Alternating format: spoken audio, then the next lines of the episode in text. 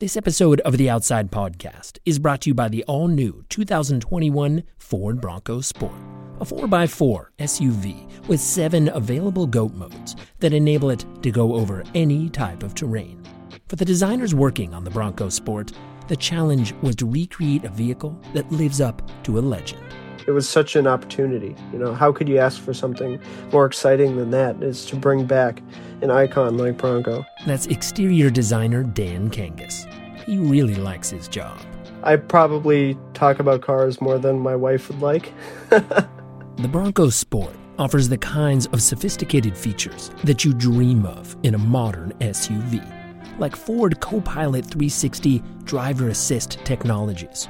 And yet, the look and feel is true to the classic and rugged Bronco heritage. It's like a tool.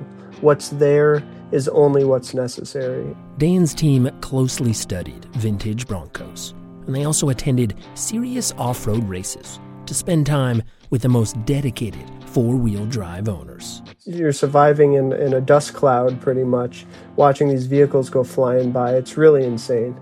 But it's getting inspired by the true race vehicles that are out there because those are the most bare bones stripped down, honest vehicles there are, right? It gives you a reality check. Okay, well, what can we take out uh, to give people what they need and not what they don't? That approach is how you get elements like the Bronco Sports one piece front grille. It doesn't have any chrome adornment. It's a no frills design. It's just a surface with some perforation for cooling. It can't really get much more simple than that. See the all new Bronco Sport for yourself at ford.com/bronco.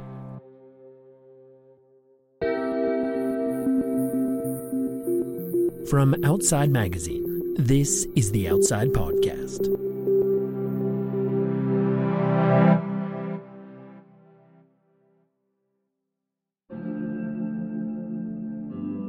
There's a popular notion among people who spend lots of time in the wilderness that the trail is our teacher. And if you talk to enough serious outdoor athletes and adventurers, you realize just how harsh and beautiful and powerful trail lessons can be. Cold is one of those primal fears for people. Like, it, it's really intense, it's really dangerous, it's really uncomfortable. But I will tell you, you know, crossing the Alaskan range and like knowing I rode my bike there, that was really an amazing experience. You know, I was howling with the wolves one night, like almost in a hallucination sort of state and not being scared, but just feeling like what a cool place to be. For the last three years, professional endurance athlete Rebecca Rusch has been getting her trail lessons by riding her bike through the Alaska Range in winter. More specifically, she has been one of several dozen hardy participants in the Iditarod Trail Invitational, a 350 mile competition along the route best known for the historic Iditarod sled dog race. Woo! Five and a half miles into 350. Okay, gotta start somewhere. In some ways, it's not a huge surprise that Rebecca has taken on this challenge. For decades, she has been a giant name in endurance sports. Beginning in the late 1990s, she was an elite adventure racer, helping her teams win events across the planet. She also completed a first female ascent of a climbing route on Yosemite's El Capitan. And in 2005, she switched to mountain biking and became a dominant champion in long distance events. Her accomplishments include being the only woman to win the brutally difficult Leadville 100 four times. But while Rebecca is an extraordinary athlete, she has always hated the cold. I will tell you, as a kid, like we grew up in, in the Midwest and, you know, would ski at the local mountain. I was always the kid who was too cold and had to go in early and get hot chocolate, and my hands were freezing. And so I've never been really adept in the cold. This is exactly why she wanted to ride a bike in the Arctic wilderness. It was a chance for her to be desperately uncomfortable and to challenge herself in a way that she knew would hurt. Again, not so surprising. After all, Rebecca long ago earned the nickname the Queen of Pain for her ability to push through the most agonizing moments of races. And as you're about to hear, she did find a new level of suffering in Alaska. But there was something else going on out there on the Iditarod Trail that was even more significant. You see, for the first time in her life, Rebecca actually understood what the pain was teaching her. To explain this, we need to go to Vietnam for a moment. You okay, Yuen? Okay. Okay. Woo! Oh, sticker mines. We're gonna be scratched up tonight. In 2015, Rebecca rode a mountain bike 1,200 miles along the Ho Chi Minh Trail to reach the location where her father, a United States Air Force pilot, was shot down during the Vietnam War when she was three years old. Her experience was documented in a film called Blood Road, which won an Emmy Award. It's incredible to meet somebody who helped find my dad. It was really important for me and my family. So, come lai. Four years ago, Rebecca came on this show and said that the ride had connected her with her family and past in a powerful way. But just as importantly, it had taught her how to slow down and shed what she calls her racing brain. This was certainly healthy for an athlete who'd been going full speed for a long, long time. But as she explains it now, she ended up coming out of that feeling kind of lost. I went home really satisfied, you know, with a really full experience, but also sitting there wondering is is my career over as an athlete? Is my competitive spirit gone? And how do you top the, you know, doing the most amazing ride of your life? Like, what do you do next? How do you follow in those footsteps? And I spent a couple years in a, in a pretty dark place coming back from that and really questioning who I was, why I was riding, my chosen career path. What do I do next? What's important to me? She didn't stop riding but her goals and motivations were shifting.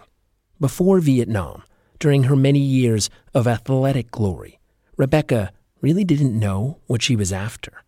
So when someone would ask you back then, like why you're doing this, like what what kind of answer were you able to give? It was kind of a, you know, sort of a George Mallory because it's there, sort of a, a sentiment of like, well, why wouldn't I want to go travel and adventure race? But you know there was a deeper meaning that I, I wasn't able to articulate. And so so really i never did give a very good answer. It was just like well it's fun and i can i'll do it while i can. And then at a certain point it became my job and i had a responsibility if i wanted to keep my job to actually earn those podiums and earn those wins so that i could get renewed for the following year.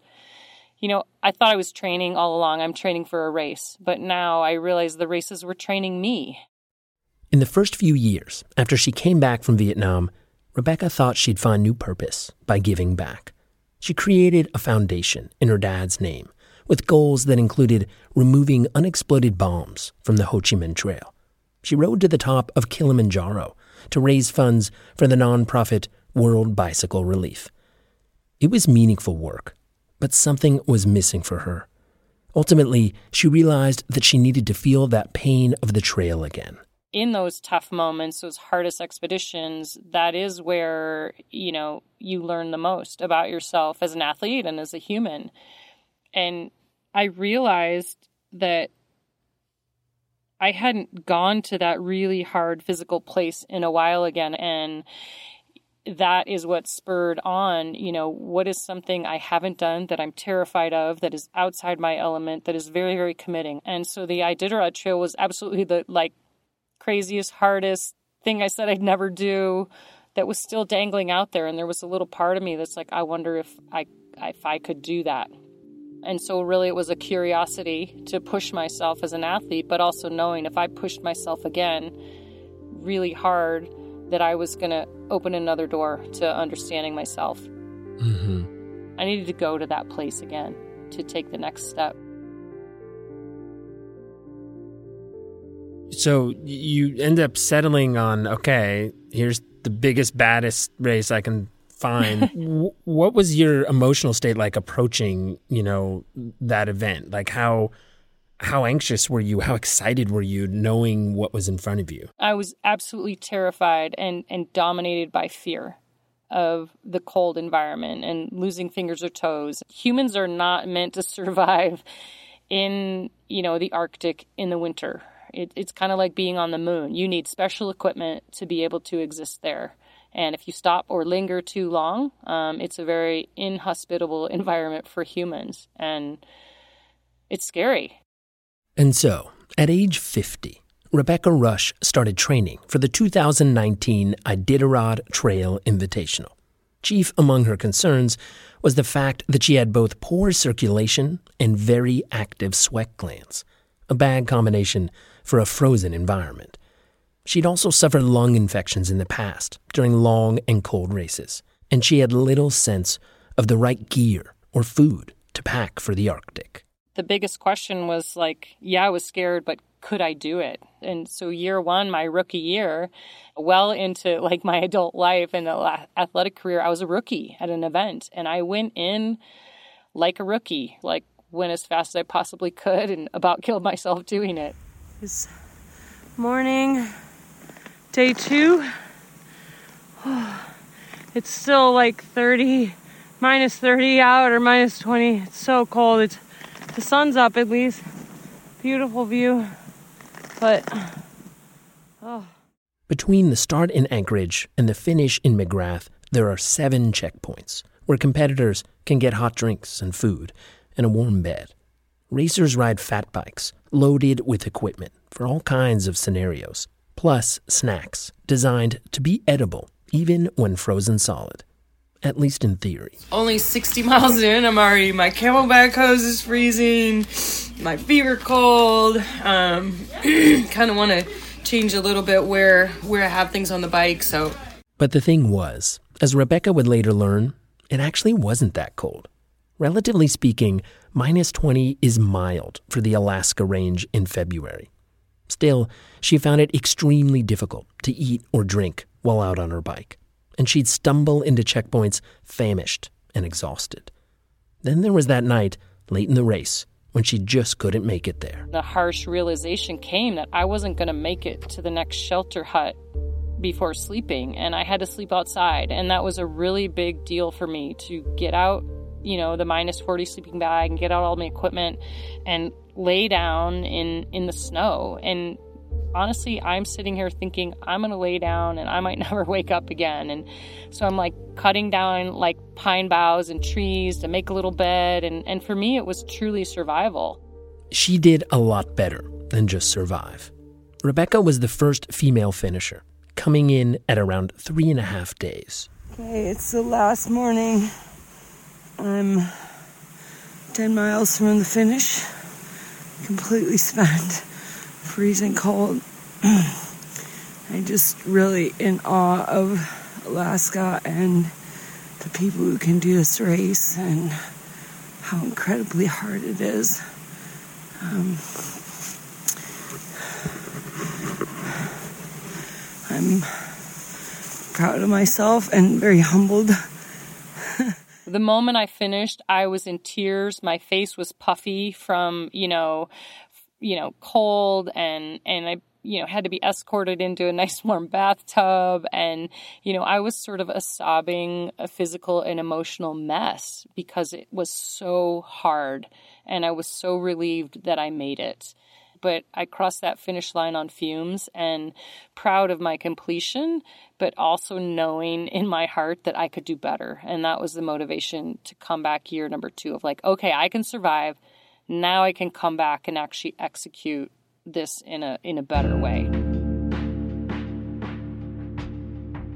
It was a reasonable expectation, all things considered.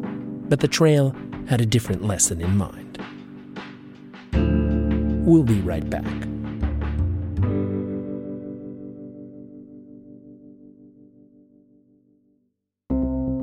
Earlier, we spoke with Ford Motor Company exterior designer Dan Kangas about his team's effort to craft the all new Bronco Sport with a look and feel that aligns with the rugged Bronco heritage. You look back at the classic vehicle, and it's so simple, it's robust, strong, it's honest. Honesty is one of the key factors of this design process that we're going for. We, we didn't want to make a ostentatious or pretentious vehicle. For inspiration, Dan's team studied 4x4s built for off road races. One of the things that struck me was I saw how important lighting was. There's no street lights. You're out in a desert going up a mountain. How do you know who's who? People customize their vehicle with light in such a way that makes them identifiable on the trail. Dan wanted to create a light signature for the Bronco Sport that would be unmistakable. The best way to do that was to design lights that brought to mind that classic Bronco look. So we crafted simple and bold round headlamps with a horizontal bar. The taillights, from a distance, show as a single enclosed circle of light. If it's dusty or snowy or dark or rainy, it doesn't matter. They see the lamps, they'll know it's a Bronco. It just catches your eye. Like for myself, I see it going down the road, I'm like, that looks really cool. Oh, wait, I worked on that. Oh, yeah, that's something that I did.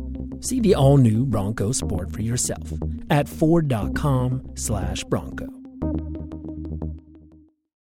Going into the 2020 Iditarod Trail Invitational, Rebecca Rusch felt strong. She'd won the event the year before, despite making all kinds of rookie mistakes. This time, she was ready to roll. I trained, I knew the course, you know, I, I dialed in my equipment, I I knew what to expect, and I, I stood on the start line really pretty hyper focused of, you know, okay, I'm ready this year. I'm ready. I'm gonna have a good race. Yeah, I'm I'm gonna nail this course, you know. And I, I, I stood on the trail pretty confident, and I got a slap in the face half an hour in, and made a mistake, and and suddenly the game changed. It was a big mistake. Thirty minutes after pedaling away from the start line, Rebecca followed a trail in the snow leading straight ahead, versus taking one that went to the left. There's no official right or wrong way in a race like the Iditarod. You just have to get from one checkpoint to the next. But if you're trying to win, the trick is to ride the route that's seen the most traffic from snowmobiles and dog sleds, because the biking is much faster and easier when the snow is packed down. And so on paper, I took a more direct route.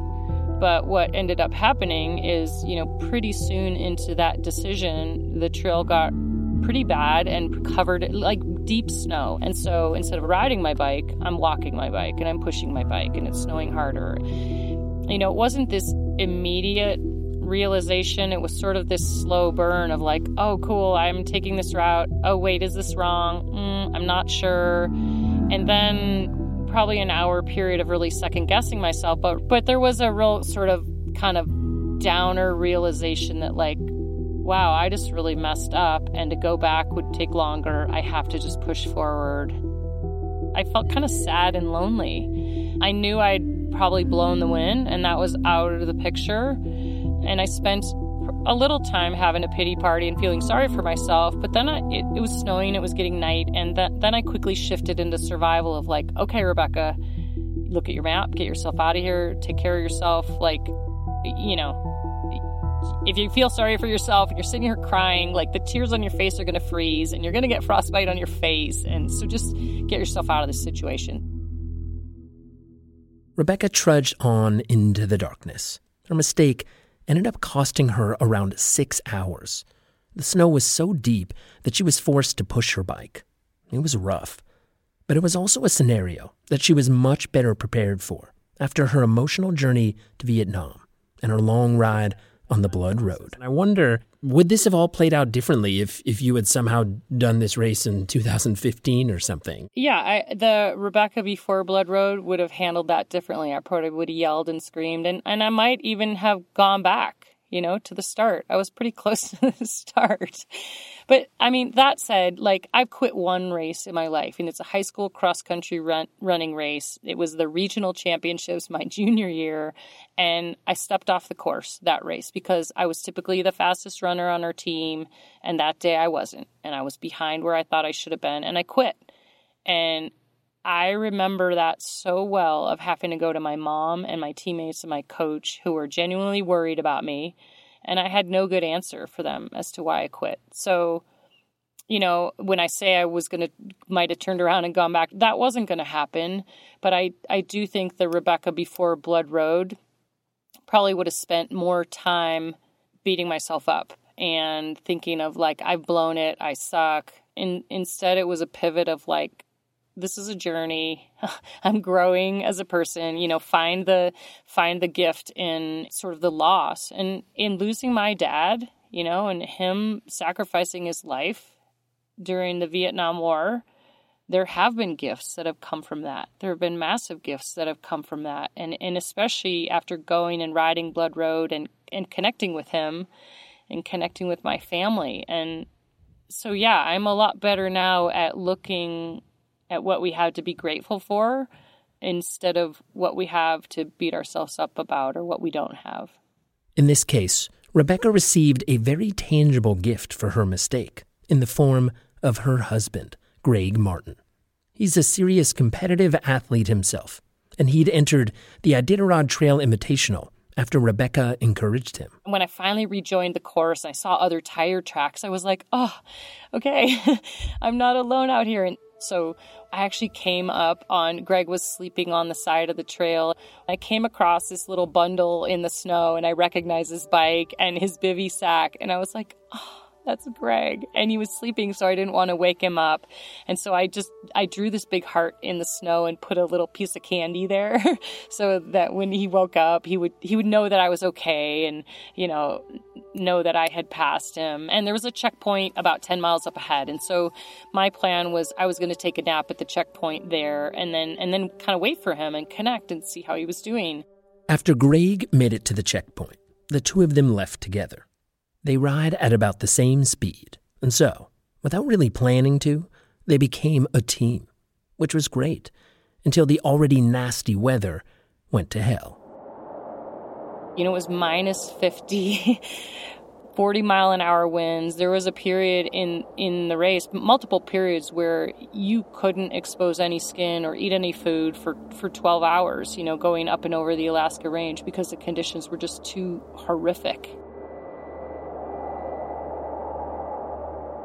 Wait a minute. You you couldn't drink for 12 hours? Yeah, not until you could get and because you think about it, you're in those extreme conditions, you're covered with a face mask, with goggles, with, you know, gloves on your hand and your your hydration pack is inside all of your layers to stay warm so it doesn't freeze. So if you want to drink water, that means unzipping, exposing, exposing your face, taking a drink, zipping everything back up. And there was no way I was going to expose my skin or risk dropping a glove. And it was so windy, anything that, that wasn't attached was going to blow away. And I mean, we were literally walking and pushing our bikes, and the wind is grabbing a 60 pound bike and, and knocking it over. And he was kind of like me my rookie year. You know, he, he, wasn't as prepared or as, as, fit as he could have been, and he really started struggling. Um, and we'd been pushing our bikes for hours every day, and he was just really kind of like emotionally like, I came here to ride my bike, not to push my bike. And I kept telling him, Oh, the next part of the trail's really good. I swear you're going to love it. Like, oh, we'll just get to Rainy Pass. You'll love it. And you know he just really wasn't having a good time and he was suffering and and so when we got to rainy pass which was you know, just at the base of Rainy Pass, which is about I don't know 150 miles in. It's a it's about halfway, a little under halfway, and um, he wanted to quit there. And I remember feeling really sad because I I didn't want to be alone. I was really enjoying being with him. And I said, whatever you want to do. We we had a good sleep. We sat and we had a big dinner and we sat across the table and talked and i said whatever you want to do you know i'll respect you but there's nothing i want to do more than cross the finish with you and i'll stay with you. Like we'll do it together. And i also said this is what i think was the kicker um, i said look if you stop now you're going to have to come back and do this event again. So you might as well check it off while you're nearly at the halfway point. He, he said you know okay i'll go on and i just said okay then i'm with you. We're a team till the finish. And I just remember feeling really happy that he wanted to go on because I didn't want to be alone because it was so hard that year with the snow and the conditions that I needed emotional support more than anything. And I was happy to be his emotional support, physical support, but I also needed it too. I didn't I didn't want to go on alone. So Rebecca and Greg suffered together. It was a long, slow push to the finish line. We probably walked 150 miles of 350 just pushing our bikes. We are literally up to our waist in snow and lifting your bike, you know, a heavy loaded bike, a few inches and then taking another step and post holing through and post holing through. And literally, we were moving one mile an hour many times during the race, or, or even slower. It, it just was tedious, tedious work. And, you know, you could, you sort of like try to walk or ride by braille. If you, if you could find that harder surface underneath you where the snow machines actually went, you could maybe sink in only up to your knees instead of your waist. But if you get you know one inch off to the side or the other, then you're you're in the super soft snow and and you sink in all the way up. And so just the physical beatdown that that was was offering up for us um, really became emotionally hard to stay motivated when when you're moving that slowly and you're like we have 200 more miles to go and we're going one mile an hour. And then you start to calculate how much food you have left and all those sorts of things. And, and suddenly um, things get pretty dark Finally, after seven and a half days, more than twice as long as it had taken Rebecca the year before, they were done. By this point, the top finishers had long since taken off. But that didn't even that didn't matter to me. I didn't care. I, I just I felt proud of, of the way that we had executed in such hard conditions. And I just really loved my husband and I was glad to have someone to hug at the finish line that, you know, the most important person in my life if we could do that, I honestly felt like we can do anything. We're just like so strong, you know, as a couple and as human beings. If we can do that, we can do anything. Which explains why they signed up for the race again this year and decided to make it even harder. We elected to to do it self-support style. And what that means is you don't go into the shelter cabins. You don't get any of the food from, you know, the lodges along the trail. You don't get water from any indoor resources. And so what that meant is we were committed to sleeping outside, not going inside any of the buildings, and then melting snow um, with our stoves for all of our drinking water and carrying all of our food. And Greg said to me, my husband, he's like, I didn't think you were going to make it. He's like, I thought you'd bail at the first checkpoint and go inside and get some warm soup. and, I, and he told me this after. I'm like, really? You didn't think I'd make it? He's like, no, no, no. He's like, I was fine to do it, whatever you wanted, but like, I was sure what, the first time we had to boil water that you were going to bail. and I didn't. And I kept not bailing. And then he kept, he kind of got pissed because he's like, dang it, I just want to eat a bratwurst at that next rest stop, you know? And by that time, he's, you know, at the halfway point, we made it through the bratwurst area. Um, and once we got past that, he's like, okay, then I knew we were going to make it once we got past the bratwurst. that is not what people usually consider the riskiest part of the event. Totally. the, the bratwurst zone. we're free of the bratwurst zone. I know we can make it now.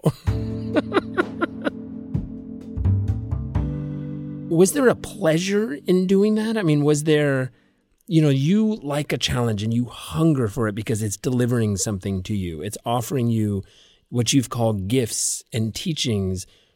But in the moment, does it feel like that, oh. or, or, is does it just hurt? No, in the moment, it it's it hurts. It's cold. It, it's a lot of extra work to do self support, and you know, just all your equipment's on your bike and you know you're stomping out a little path in the snow and you're sleeping in the snow and everything's getting wet. It really was a pain but it was a challenge. And i was like well i want to see if i can do this. I said i'm going to try it. And then it became a point of like okay i'm not going to quit. When rebecca crossed the finish line for the third time this year she was once again the iditarod trail invitational women's champion. She and greg were also the top finishers in the race's inaugural self supported class. Rebecca says it's the best executed expedition that she has ever completed. Hands down, near perfect execution. And there's so many stars that have to align for that to happen in, in the stuff I can control and the stuff I can't control. There is this deep feeling of kind of satisfaction and, and feeling satiated from the experience. Despite winning the event for a second time, Rebecca insists that wasn't her main goal. and that she really has changed a lot since her early racing days. From the outside, it might look the same, my motivation for somebody. And, and yeah, I am still winning, but the motivation is completely different for me now. Yeah, I love to win. It's great. It's great feedback and reinforcement of a job well done. That's awesome. I love it. I'll take it. But it's not the driving motivator right now. It's it's that my bike is taking me to physical and emotional places. Mm-hmm. The consistent thing, of course, is just your desire to to push, to really work hard in these moments. And it, I don't know if that light ever has stopped burning, you know, for you. If you've ever feel like it's close to twinkling out and you want to just put your feet up on the couch for a while. I mean, I, I do love rest days. I love a couch. I love a good couch and a warm fire. Um, but here's the thing: it's you know, finishing the Iditarod or winning it this year. That was not the end point. And so, yeah, you know, taking on the extra challenge of going self support was not could we win it doing self support? It's can I expand my experience as an athlete and and really open the door to more bike expeditions? What about the you know, the the name you've been called for so many years now, Queen of Pain. is that f- still feel apt or is that like you're like I'm putting that one on the shelf because I'm doing something different now? You know, it depends how you interpret it. I I yes, in some ways, you know, I'd say it's more queen of perseverance rather than queen of pain. Pain, you know, pain's a four letter word for a lot of people, but um, pain is really my teacher, doing really hard physical things, using your physical body to work in order to strip away some of those emotional defense layers and strip away, you know, the armor that we put around ourselves. Yeah. I mean, although it's, you look at what it was teaching you in those years before Blood Road, mm-hmm. and now you're open to a whole different kind of learning, it sounds like. Well, yeah, there's a saying that when the student is ready, the teacher appears. Right. I was a different student then.